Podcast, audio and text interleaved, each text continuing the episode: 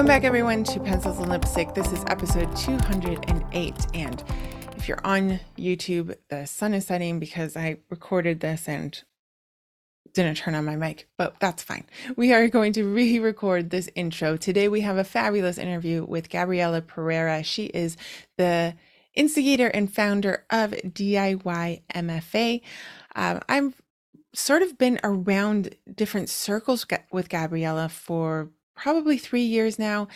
I really respect what she does. I love listening to her whenever she's um, giving a workshop or teaching something. I'm always sure to like be there and listen to her. She knows a lot. I have a lot of respect for her and her knowledge on storytelling and being an author. So I wanted to have her in here to talk about um, DIY MFA. We talk a lot about storytelling and maybe why you would get an MFA, but why you might not want to and just join her program instead, which sounds fabulous to me.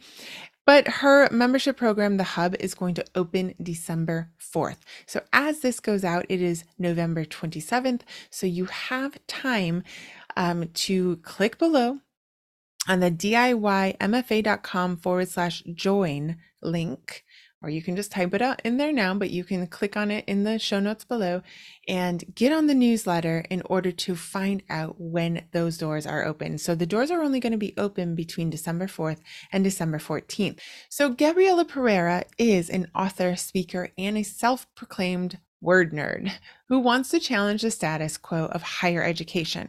Her mission is to empower writers to apply an entrepreneurial mindset to their professional growth. Gabriela earned her MFA from the New School in New York. While undercover as a graduate student, she learned the inside scoop on MFA programs, invented a slew of writing tools, all her own, and developed a new, more effective way for writers to learn their craft. Now she shares what she discovered and helps writers around the world get the knowledge without the college. I love that. So, without further ado, let's get into the interview with Gabriela, and you can hear from her more about this program. Okay, everyone, we are here with Gabriela Pereira. I am excited because I've seen her around a lot, especially once I started becoming very involved in writing and wanting to be in this indie author scene. Um, hello, Gabriela. How are you doing? It's, I'm great. Thank you so much for having me here. I'm so excited to talk to you. I think we know many people in common, like uh, yes. uh, Nicole and Tracy and Daniel and so many people, but this is our first time actually chatting ourselves. So you are, I know you mostly because you're the the creator, I guess, of DIY MFA. So before we get into that, could you tell us a little bit about you personally, and then we'll get into like your writing life. Yeah, so I am Gabriela Pereira. I'm the founder and instigator of DIY MFA, which is the do it yourself alternative to a Master of Fine Arts in Writing. Basically, what I do is I help writers get the knowledge without the college. Um, like or without the, the debt. So that's essentially it. I mean, we yeah. basically have taken the curriculum that most traditional MFA programs oh, wow. use and we've sort of rejigged it in a way that makes it more accessible, more affordable, and also just more practical, you know, that covers things that are more um, be, that go beyond just the sort of literary scene um, yes. and focus on things like author platform and, and stuff like that as well. Right. So if if nobody knew that you could get a master's in fine arts, like why why would somebody go back and get that? I mean, some people have it. I think it, I personally think it sounds marvelous, but you just get to dissect. I don't know writings all day long, but what what is the reason that people would go to college and and get that master's? So there are a lot of different reasons why someone would get a Master of Fine Arts. Um, probably the reason that I hear most often is this idea that writers want to really dedicate themselves to the craft. Okay. And it's this idea that you're taking, you know, two or three years and you're kind of carving out that time and you're really doing a deep dive into the writing and you're sort of focusing in on that. Um, that's all well and good. It's wonderful if you've got two or three years. I've got two small children at home, so I can't exactly take two or three years to go off and do some writing in a cabin in the woods or something. Um, great, you know, it's it sounds delightful, but it's pragmatically not not feasible right. for a lot of people. Right. The other reason that a lot of people tend to get MFA program or MFA degrees is because they want to teach writing. So the oh, MFA okay. makes it such that you can, if you get a teaching job, if you're able to get a teaching job, you can teach at the college level. So oh. I have a lot of colleagues who have graduated with their MFAs from the same program that I uh, went to who have gone on to become adjunct professors, et cetera.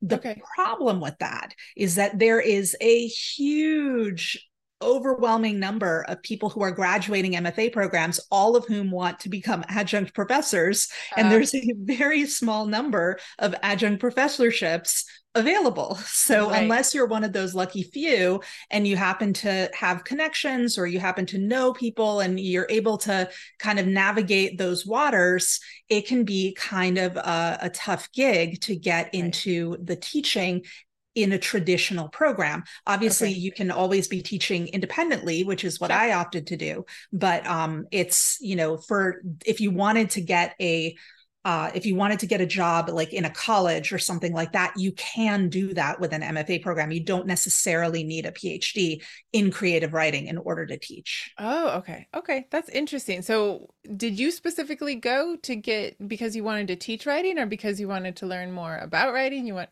because I've heard that some people like their whole project is an actual book, like they leave the yes. MFA with a book is that true? Okay. Yes. So like at the in the MFA program, um, the last semester that you, at least in the program that I was in, the last semester that we had was our thesis semester. And so that semester, basically you write your book, whatever the book is going to be that okay. you're writing.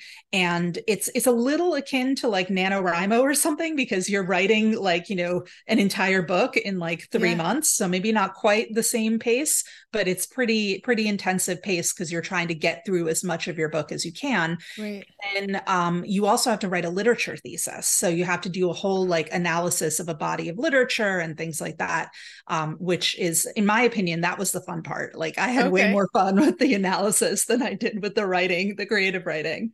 Oh, that's interesting. That that sounds like a lot of work though, because like you were saying before, you you have to have that time to exactly to exactly like it's it's really intensive. And you know there were a lot of people in my program. So the program that i went to had a um they, it was all the classes were at night so that people could actually have day jobs. Oh my but, word. you know then when do you have your when do you do your work? When do you actually do your writing? Yeah. so it was I, I, had a couple of friends who had day jobs during the mfa and it was challenging. It was a lot of hard work. Right. I, am sure when you finish it you feel very proud of yourself as you should.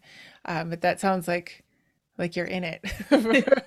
Probably like any masters right at the end of it you're supposed to apply everything you've learned into three months. Uh, and even i think that sounds even more intense than NaNoWriMo because you have to hand it over to somebody to be judged. So yes. like yes. at least one fairness, professor right we didn't have a thesis defense. Like i i actually had a um i have two masters. I have a master's in psychology also. And when i oh, got wow. my master's in psychology we actually had to like defend our thesis in front of a panel of professors. And that was really terrifying let me tell you. Even though they were all my advisors they were all rooting for me they all wanted me to do well but it was still really scary. So at least in the mfa program that i attended there wasn't that you know thesis defense kind of scenario you just wrote your book and your advisor signed off on it and uh and then called it a day.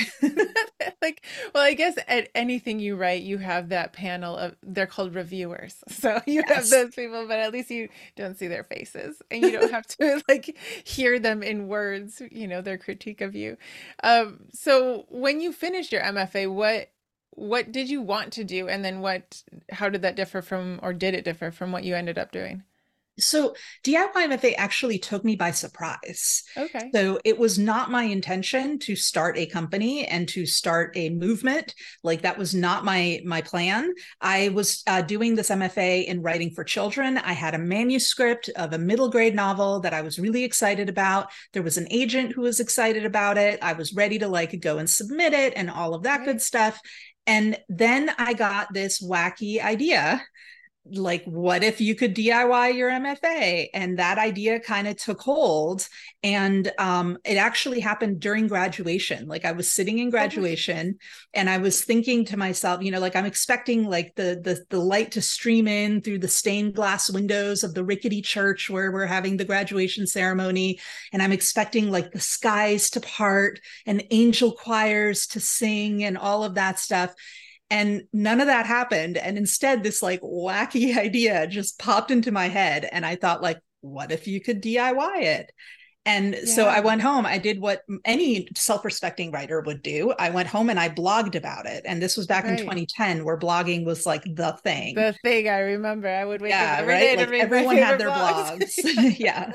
And so I went home and I blogged about it. And I figured, you know, it was going to go out into the ether and nobody was going to pay attention to it. And it was just going to be, you know, it was going to fizzle out. And instead, what ended up happening was the next day I had like 25 emails in my inbox and like another 25 comments on that blog post. And let me tell you, I had 12 followers and only, and one of them was my mother. So like, I don't know where these wow. people came from. Oh my gosh, that's it, funny it really showed that like this post like really got hold of people and this idea of you know diying your mfa really resonated and so then i started this was right at the you know in springtime like it was i think june-ish and so I thought, okay, I'm going to run an experiment and I'm going to see where this project goes. So I set aside my middle grade novel and i decided you know there at the time especially there were all these challenges. You know you had like the blogging the alphabet challenge in april and you had like you know camp nano in the summer and all right. of that nanowrimo in, in november.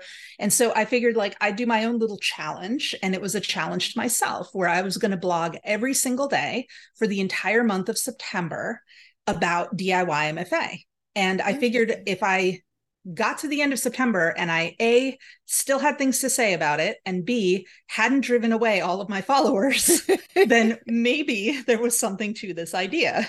Interesting. And okay. I got to the end of September and I was still like going strong with excited about the the idea, excited about the concept and my followers went from 12 to like 400 in the course of the month.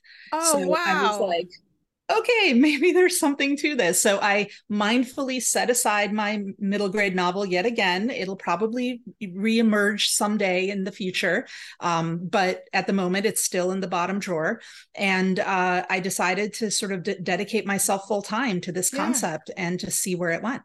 Yeah, and just so that everyone remembers, 2010 was like the years of Skype so yes. you know, like there was, and Instagram wasn't around. I think maybe Instagram was a baby at that point. Yeah, I think Instagram was like one year old or something like that. Yeah, it, it had it, had the funky filters, and I mean, yeah, it wasn't yeah. you. We didn't think about using it for business. You had like exactly. Facebook, Twitter was a baby. If yeah, Twitter was like I remember I got on Twitter in like 2008. Yeah, and that was like early-ish. That's when you could like actually talk to famous writers because they were. I know, I know, right?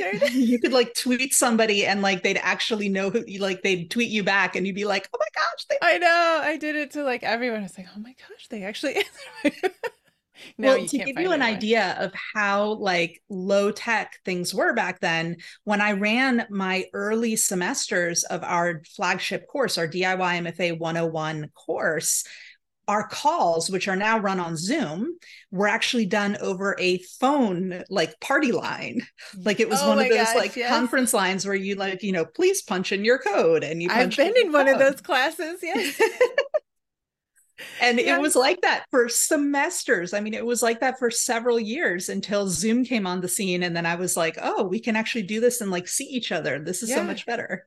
But that's so cool that you you kind of got beyond beyond the barriers you know of like figuring out how could you do this because otherwise maybe you, you would only be able to do it locally you know which exactly. does not grab uh, everyone that might be interested in this. So, how did you go from okay, everyone's interested in your blogging, but you have to create a curriculum and then find people who are willing to to do the work and join the curriculum. So, what was that process like? So I love building curriculum. If okay. there's like one thing that I could do all day and not get sick of it every single day, it would be building curriculum. It is well, my helps, absolute definitely. favorite thing.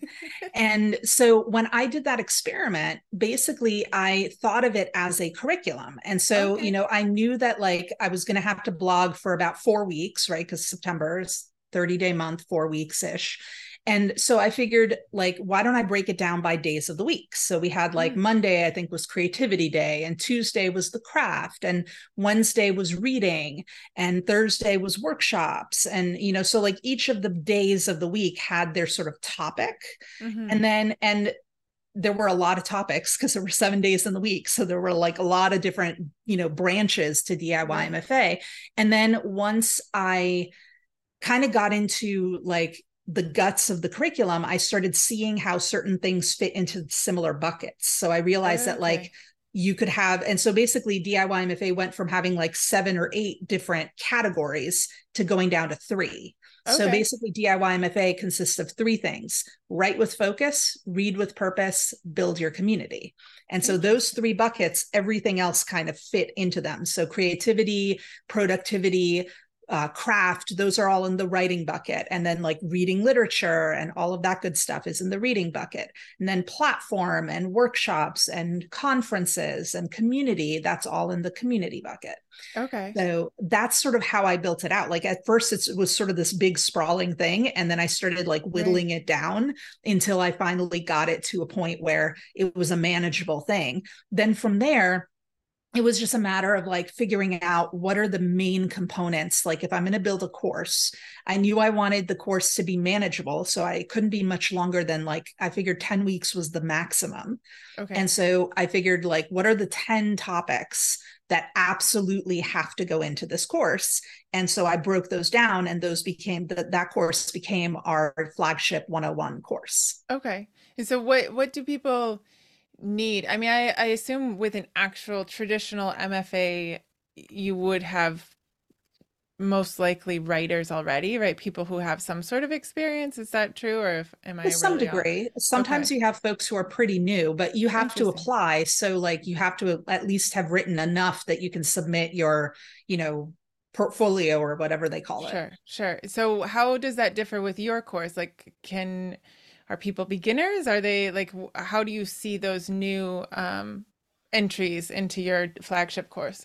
So I'd say that the majority of people who come into our, and I'm talking about our flagship 101 mm-hmm. course because we have more advanced courses, but those like people have to have been in the writing space for a while. Okay. But in uh, our flagship course, which is sort of our foundational program, people are, it's about half and half newbies and people writers what i call writers in the trenches mm. you know mm. writers who are like in the thick of it writing a, a, project or working on a book or maybe they have a book in the bottom drawer but like they're working on their next book or something like that right okay. um, and so that generally tends to be the the group of people um, what's really awesome is that now students who were like newbies when i ran the course back in 2014 are now getting published and getting awesome. like their books out and it's so yeah. it's it's really cool to see these writers who I knew like when they started and now yeah. they're like, you know, they're out there and they're doing it and they're making That's it happen. So fun. So what what do you what can you almost um I don't want to say promise, but what what would you say people leave with? Like, it, and how is it different than? I mean, there's so many courses of finish your book, or you know, right. some are good and some are you know I'm not sure how anybody gets through them. Um, so how how does it really differ having like that MFA perspective in your course? So what writers get out of the DIY MFA foundational program is that they learn how to create an MFA style life. Okay. So it's not just that you're getting in, you're getting information, or you're getting out, although right. you are getting a lot of information and it is designed to be you know used by writers who are in the trenches. So it's not just busy work. It's designed to sort of be amplifying and, and collaborating with the work you're already doing. Okay. the idea really is for writers to kind of rejig their whole outlook on the writing life and to I like really build these three fundamental concepts into their writing life. So the writing, the reading, and the community. And I'd say the thing that really differentiates and makes DIY MFA stand out is the reading component, because there are a lot of programs out there that talk about community or at least have community attached to the program. Mm. And there's a whole heck of a lot of programs that are all focused on the craft and on productivity and on mindset and all, all that good stuff. Amazing stuff. But that there's a lot of it out there. But there's not a whole lot of people talking about reading. And Yeah. what we do at DIY MFA is we really break down like what is going on in a writer's brain when they're reading a piece of text and how can you make your brain do that and then translate that into your own writing Oh, that's interesting. Okay. So I think you're right. And I was my next question was going to be why the reading?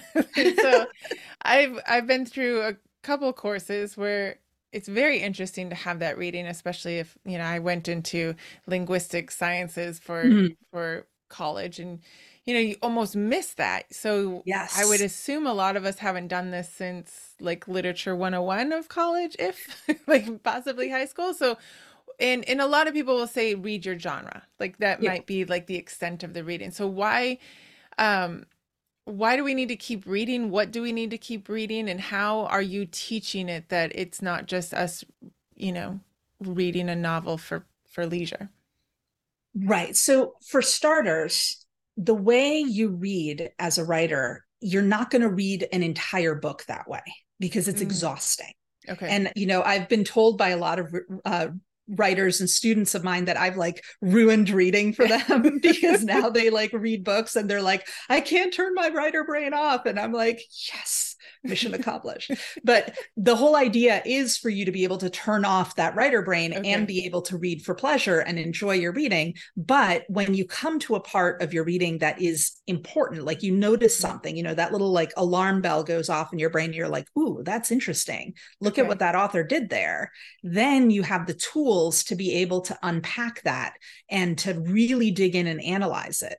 And Okay. really what it comes down to is this is my like formula for how to read like a writer you basically ask one question how does the what reflect the why Okay. that question is literally everything. Everything that you need to analyze, you can analyze with that question. So you might ask yourself, like, if a writer is using an image of uh, water in their in their writing, you might ask them yourself, like, why is this water image? You know, how does this water image reflect the way the character's feeling in this scene?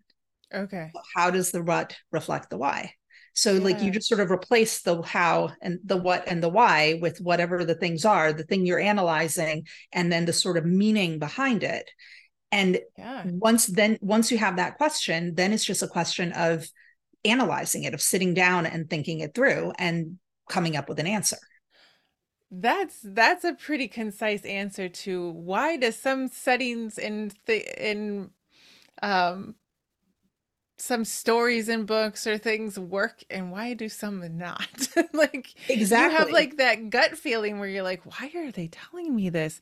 Or you have that gut feeling of like, that's beautiful imagery.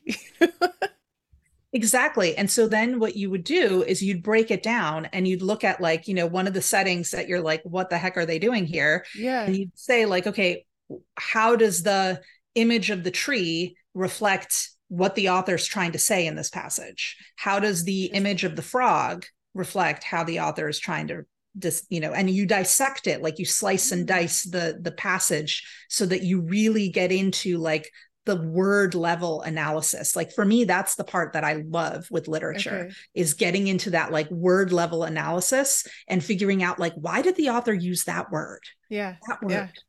Because I know like when I'm writing, I'm worrying about that one word too, you know? So like if I'm doing that, then clearly the author's also doing that. So why did they choose that one word? Yeah, that's I think was it Fitzgerald who like spent four or was one of them in the 20s that spent like 20 days just trying to figure out the one word and Yeah. driving his editor insane. He's like, just find another word, you know. Uh, maybe that's a myth, but I like the story. Um, so do you find it like how do you how do you read? What do you bring to this 10 week and it sounds like like this DIY MFA flagship course?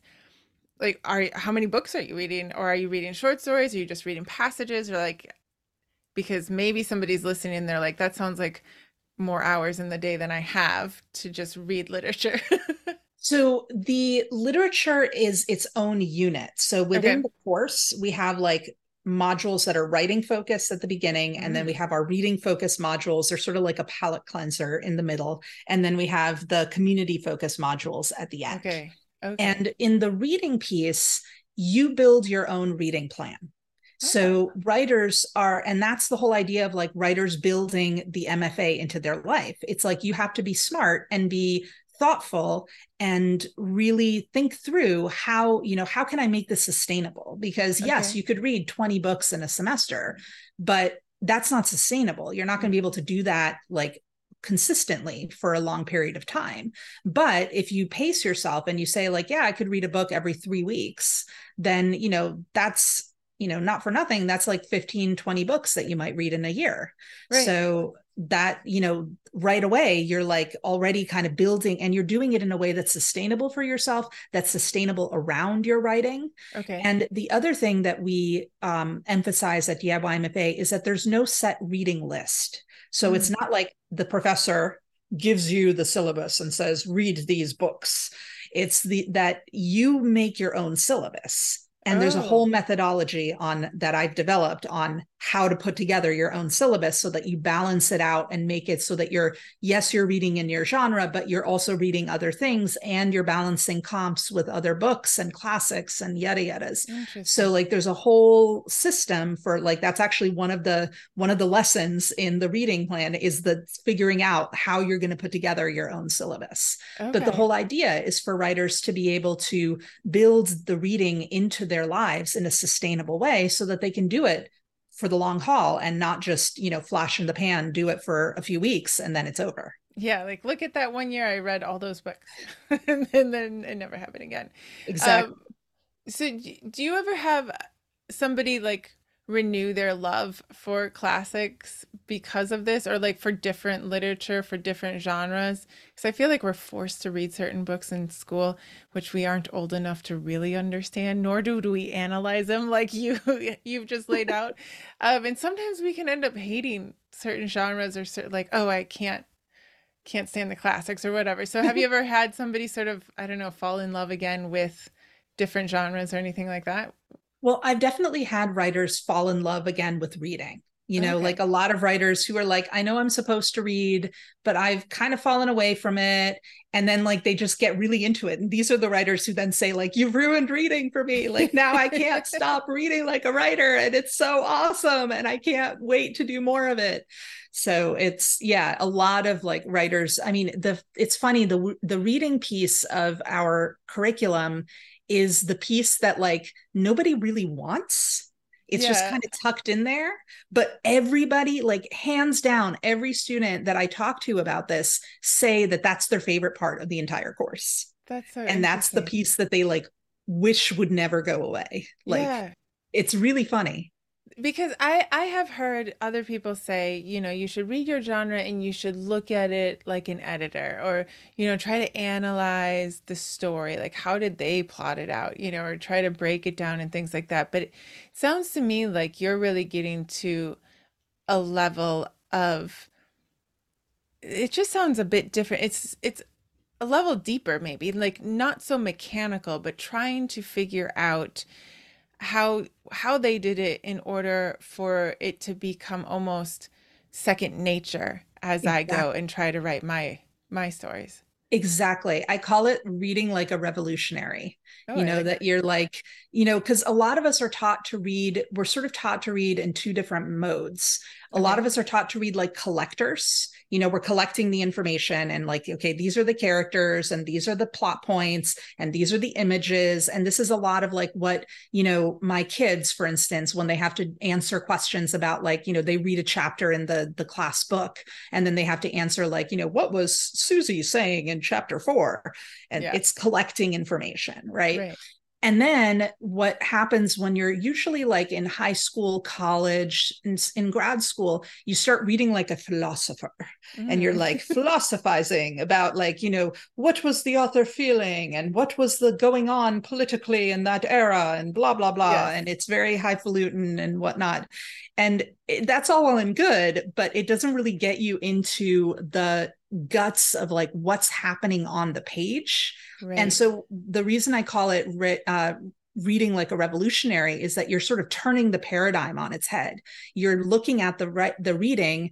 and you're asking yourself okay if they did it that way how mm. can i do that too right. and you're trying to like sort of borrow what you're what you're seeing in what you're reading and applying it to your own writing yeah, which makes sense when your editor comes back and is like, "Don't just stick stuff in your story." And you're like, "Yeah, but you told me to add setting."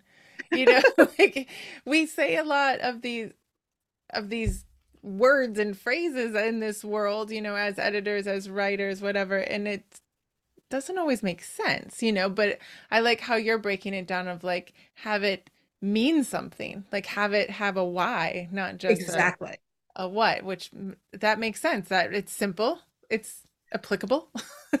I like things like this. um, so, what would you say to people who might be writing certain genres? Who I think I've heard from some who just don't like the idea of reading various pieces of literature because they're not trying to write a literary novel. So, how do you think it can help, you know, grabbing classics and grabbing um, all sorts of genres, as you said, as they're building this. How can it help them if they're writing, let's say, contemporary romance or or YA, fantasy, which is huge now, or anything, any other genre? So first and foremost, I'm going to share a rule that I have, and it is a rule that I I first implemented it um actually it started in grad school. I had this professor who came in one day and he like handed us the syllabus and he's like you're going to hate most of the books on the syllabus. So and, he, and he was he also brought like two bottles of wine. So like i was just already like all right cool i'm with you guy. But uh he was like you're gonna hate most of the books on the syllabus. So i have one rule. You have to give it a shot. You have to read the first 10 pages. Okay. and then if you can't get past the first 10 pages you can stop. But you have to be able to explain to me in class why you stopped reading the book. And i thought to myself that's like a really respectful of my time yeah. because a lot of professors give you like junk to read and you're right. you're just like why are you making me read this book and like spin my wheels because it's pointless right and uh, it, I also thought it was like that was really smart because he was making it such that like yes we had an out but we had to still explain why we didn't like the book, why the book wasn't resonating with us. So I kind of took that model, I borrowed that from my professor when I started doing my podcast, DIY MFA Radio where there was a period of time where we were just doing interviews all the time and it was just i was doing like 3 4 interviews a week and it was exhausting and i mm-hmm. would be interviewing these authors and i'd read their books and so i got to a point where i was like i can't get past like the first you know chunk like i can't physically cannot read there are not enough hours in the day for me to right. read an entire book right and so i start i instituted the 10% rule and this 10% rule has continued on so with the podcast i would read at least the first 10% of the book and now this 10% rule has also carried out into my regular reading where if by the time i get get to 10% of the book. And kindles are nice because they tell you like exactly the percentage yeah. too. So like i once i get to that 10% i'm like okay i can i'm done. I can put this book down if i don't like the book. But you know with with that like it, it, you know you give the book a fair shake but mm-hmm. then if you can't get past 10% you, you can put it away. Like and you can put it away guilt free and say like i'm not going to finish this book. It is not for me. So right. i would like recommend for writers who are feeling like they don't want to read literary fiction or they don't want to read you know outside their genre because they worry that they're going to waste their time if they're reading mm-hmm. outside their genre or whatever. They don't want to read classics. Give a book a shot. Give it 10% 10% is not going to take you that long. Like it probably will take you like 45 minutes to read right. 10% of an average book. Mm-hmm. and so you know give yourself 10% and then if you don't like it, you've tried it. And now you know you don't like it and you can try something else.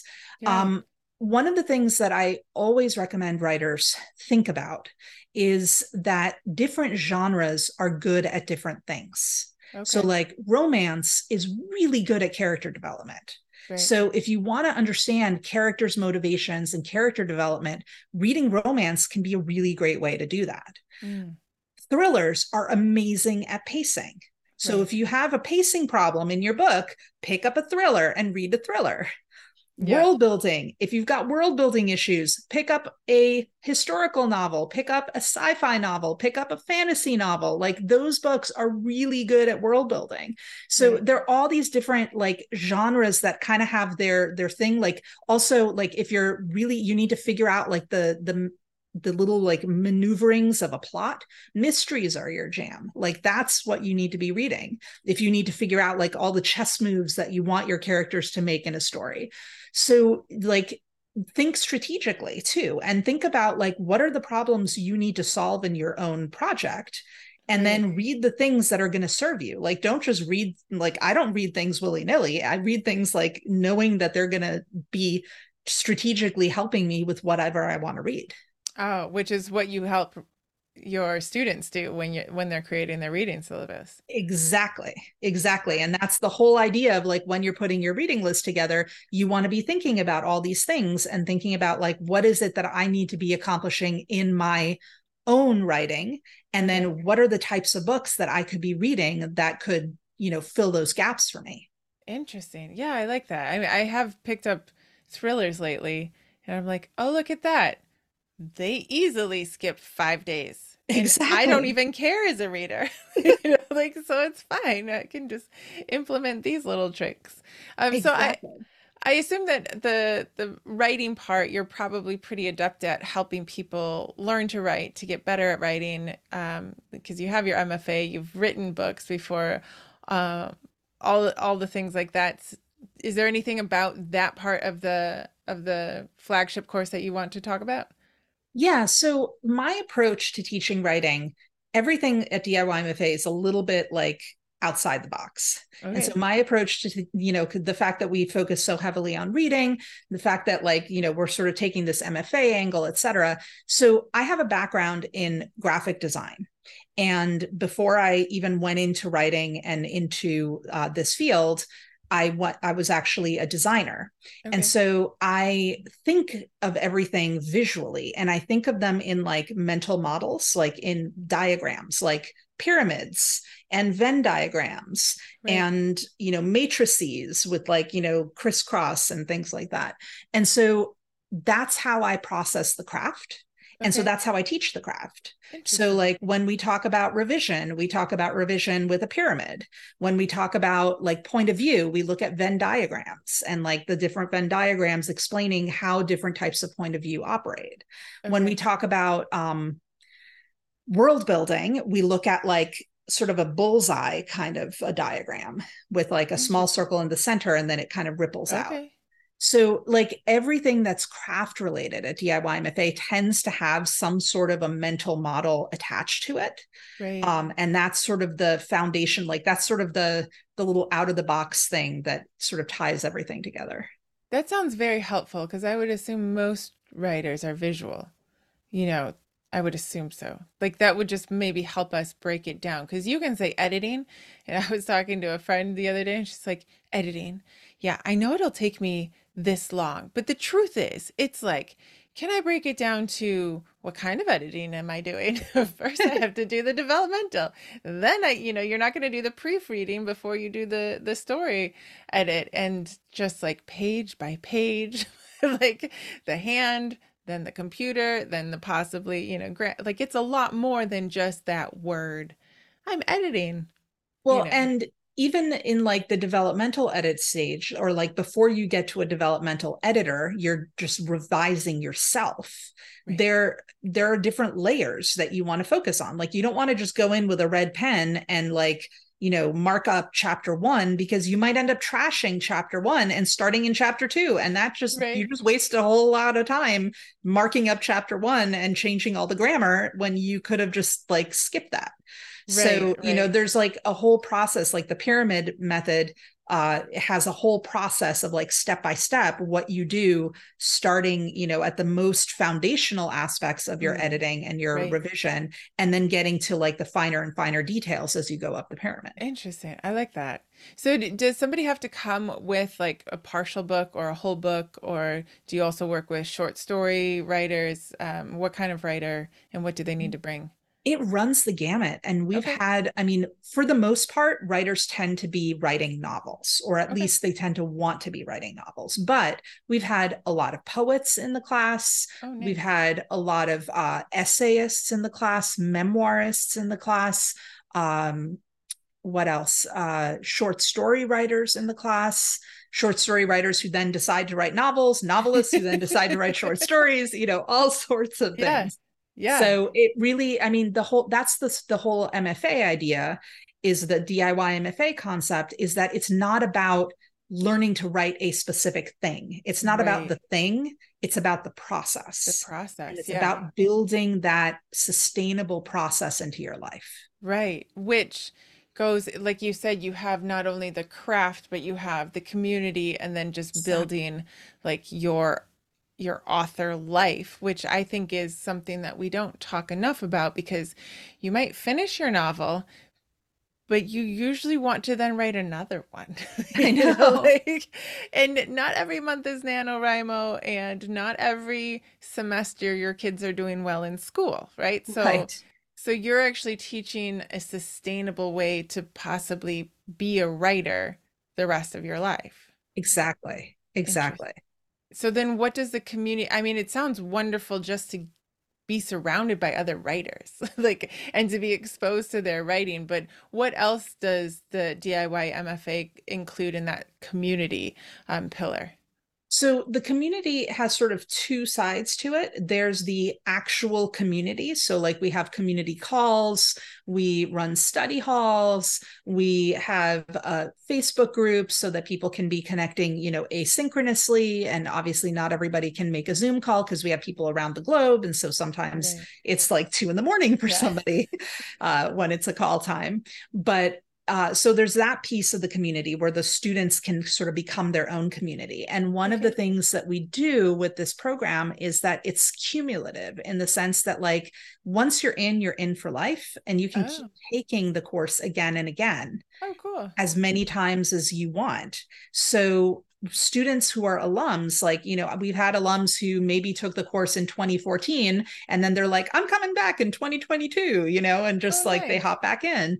And it's you know it's just open for whoever's been in any of the previous cohorts to continue coming back. So there's this nice mix also of alums and new students like usually it's about 50 50 on the calls of like students who are alums and students who are new okay. so like the new students can also be learning from their alums who are maybe like a half step ahead of where they are right now and can kind of you know help them along and give them some advice and whatnot.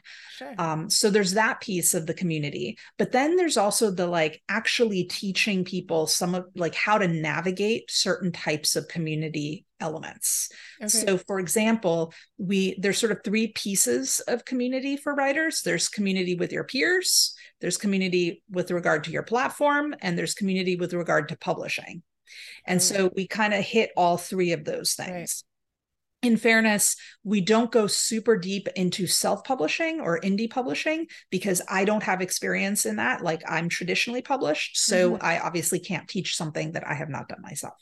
Sure. Um, but in terms of like everything else you know the the community with your peers we talk about things like how do you navigate a writers conference like how do you actually network and sure. you know because a lot of writers are introverts and they're kind of nervous about putting themselves out there right. so i'm also an introvert even though it might not seem like it on a call like this but i'm very introverted and so you know i have all these little like tips and tricks that I've used to kind of help break the ice and help kind of right. navigate and figure out how I'm going to, you know, get through whatever networking thing I need to do. Sure. Um, things like navigating a workshop like if you want to put together a critique group how do you run a critique group how do you put it together how do you find people how do you like actually figure out you know how to manage the the critique group. I was going to say, how how do you get people to do the work, To do the work, and to submit things and all of that. Um, and so there there's all of those types of things that are like the peer level okay. things, and yeah. then there's we do a primer on platform, even though we have an advanced course that's only dedicated to platform. Um, we I felt like it wouldn't it would have been a disservice to our mm-hmm. new students if they didn't at least have like the basic knowledge like yeah. at least have an idea of what's coming down the pipeline so that even if they're not ready to start building their platform yet they at least they're not going to be blindsided because they right. you know didn't know what was coming Right. And then with the publishing side of things, we look at things like, you know, how do you submit to literary magazines? How do you write a query letter? Like, how do you navigate all of those sort of typical publishing things like how do you submit guest posts if you want to like get your name out there and things right. like that.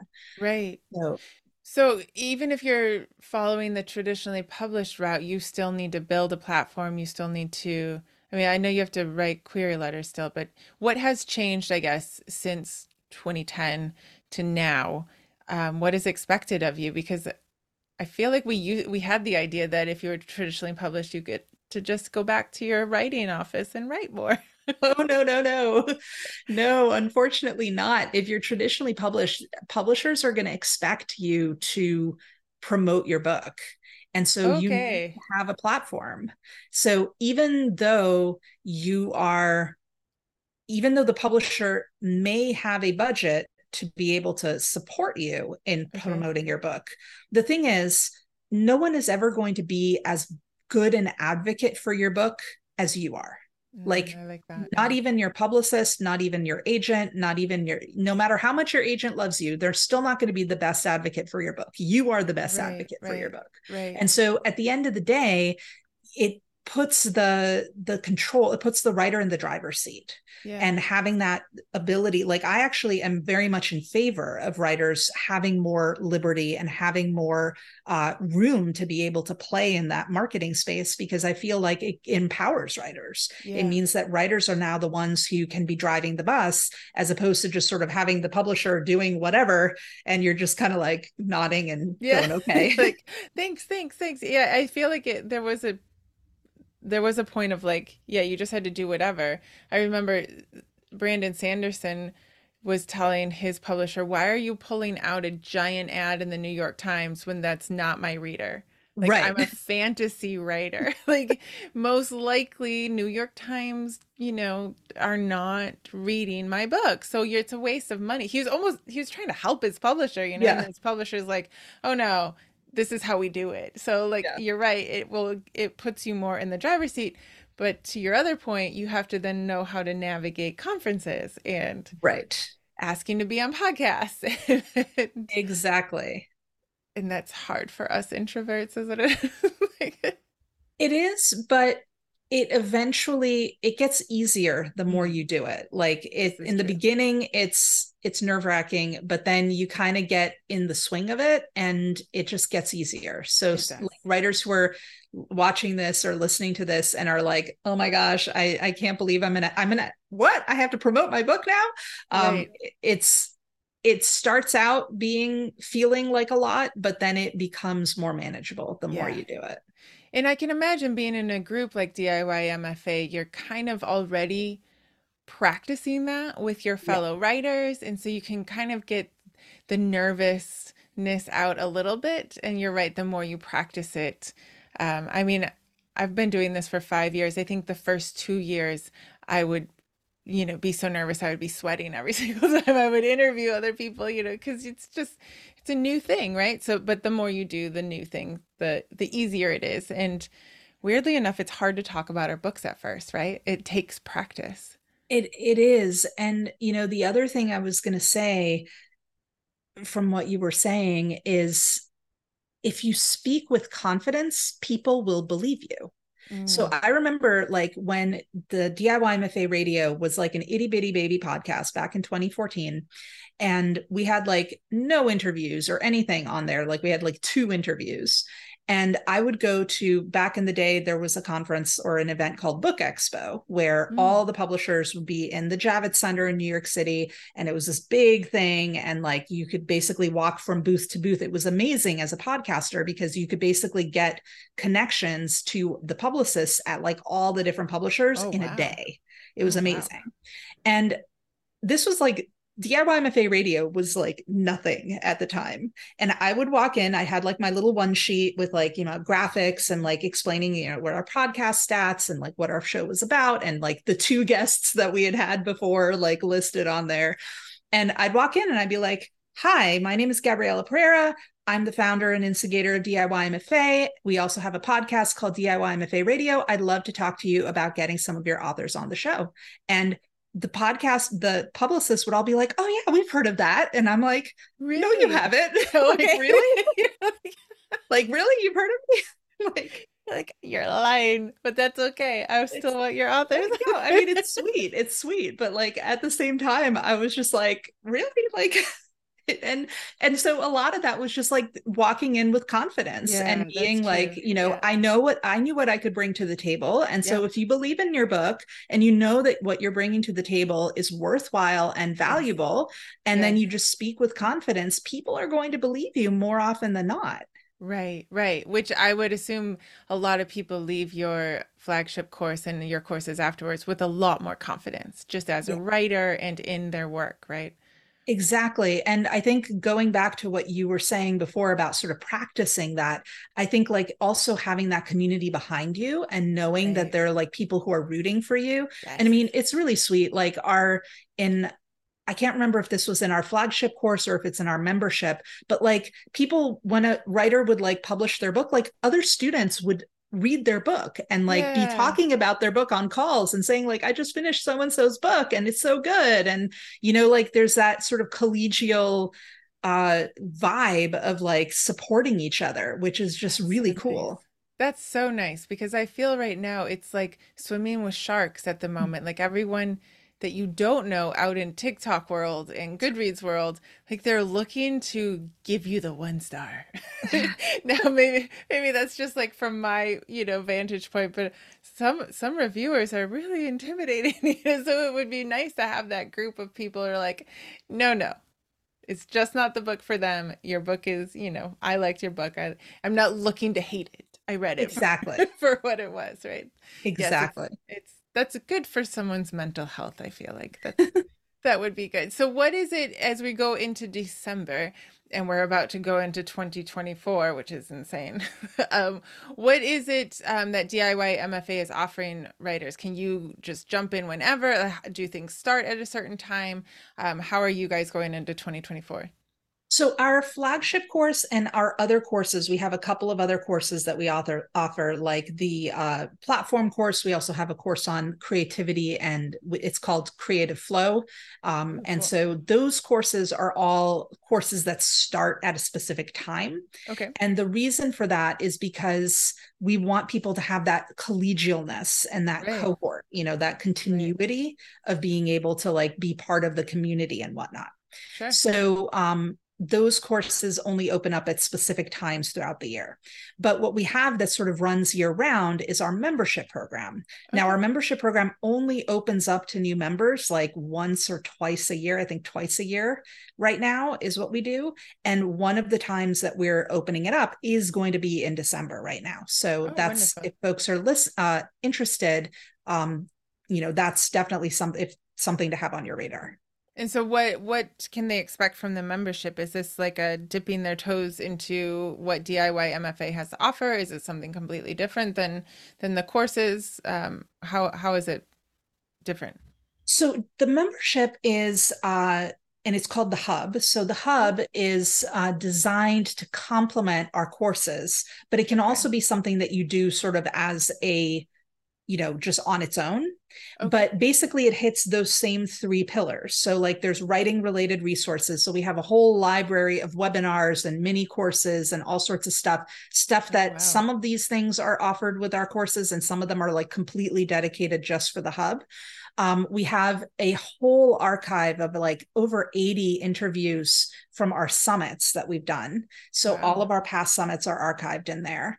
And then we have re- regular calls. So we have one craft related call every month and one uh, sort of community discussion call every month. Oh, cool. And so that's like the community really continues through the hub. Like um, the hub really started because the the courses would end and people would be like i don't want this to be over and so i was right. like what can i build to like yeah. help it not be over and so the hub became sort of the natural uh, extension of our courses but now it's sort of become its own thing as well and there's a really great uh, community inside the hub okay so you can find community there but you can also find like learning resources i guess exactly. as you wait for whatever course it is that you want to jump into um, exactly um, and then in 2024, will your flagship course open?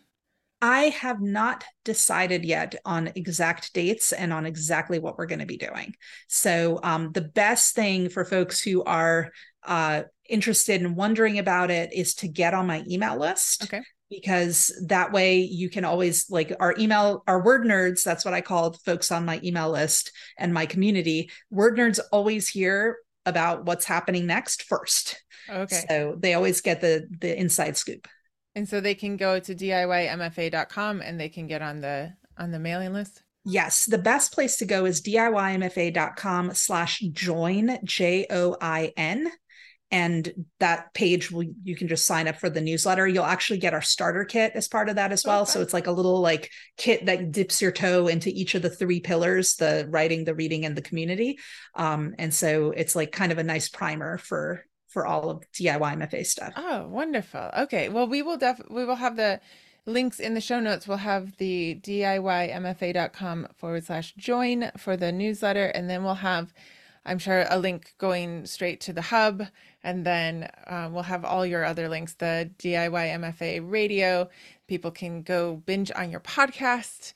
Um, and then they can connect with you on I'm sure social media. What is what is the social media you're on the most, or are do you try so, to avoid it? I kind of avoid social yeah. I think we're all getting to that point where we're like, nah. You'll find me in the hub, guys. You'll find Gabriela in the hub.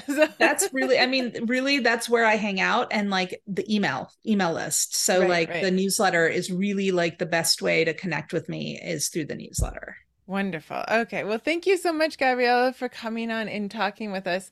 I feel like we could talk more craft. We'll have to have you on again sometimes. But thank you for telling us what DIY MFA is. It sounds fascinating. I would encourage everyone to go check it out. Thank you so much for having me. It's been such a pleasure.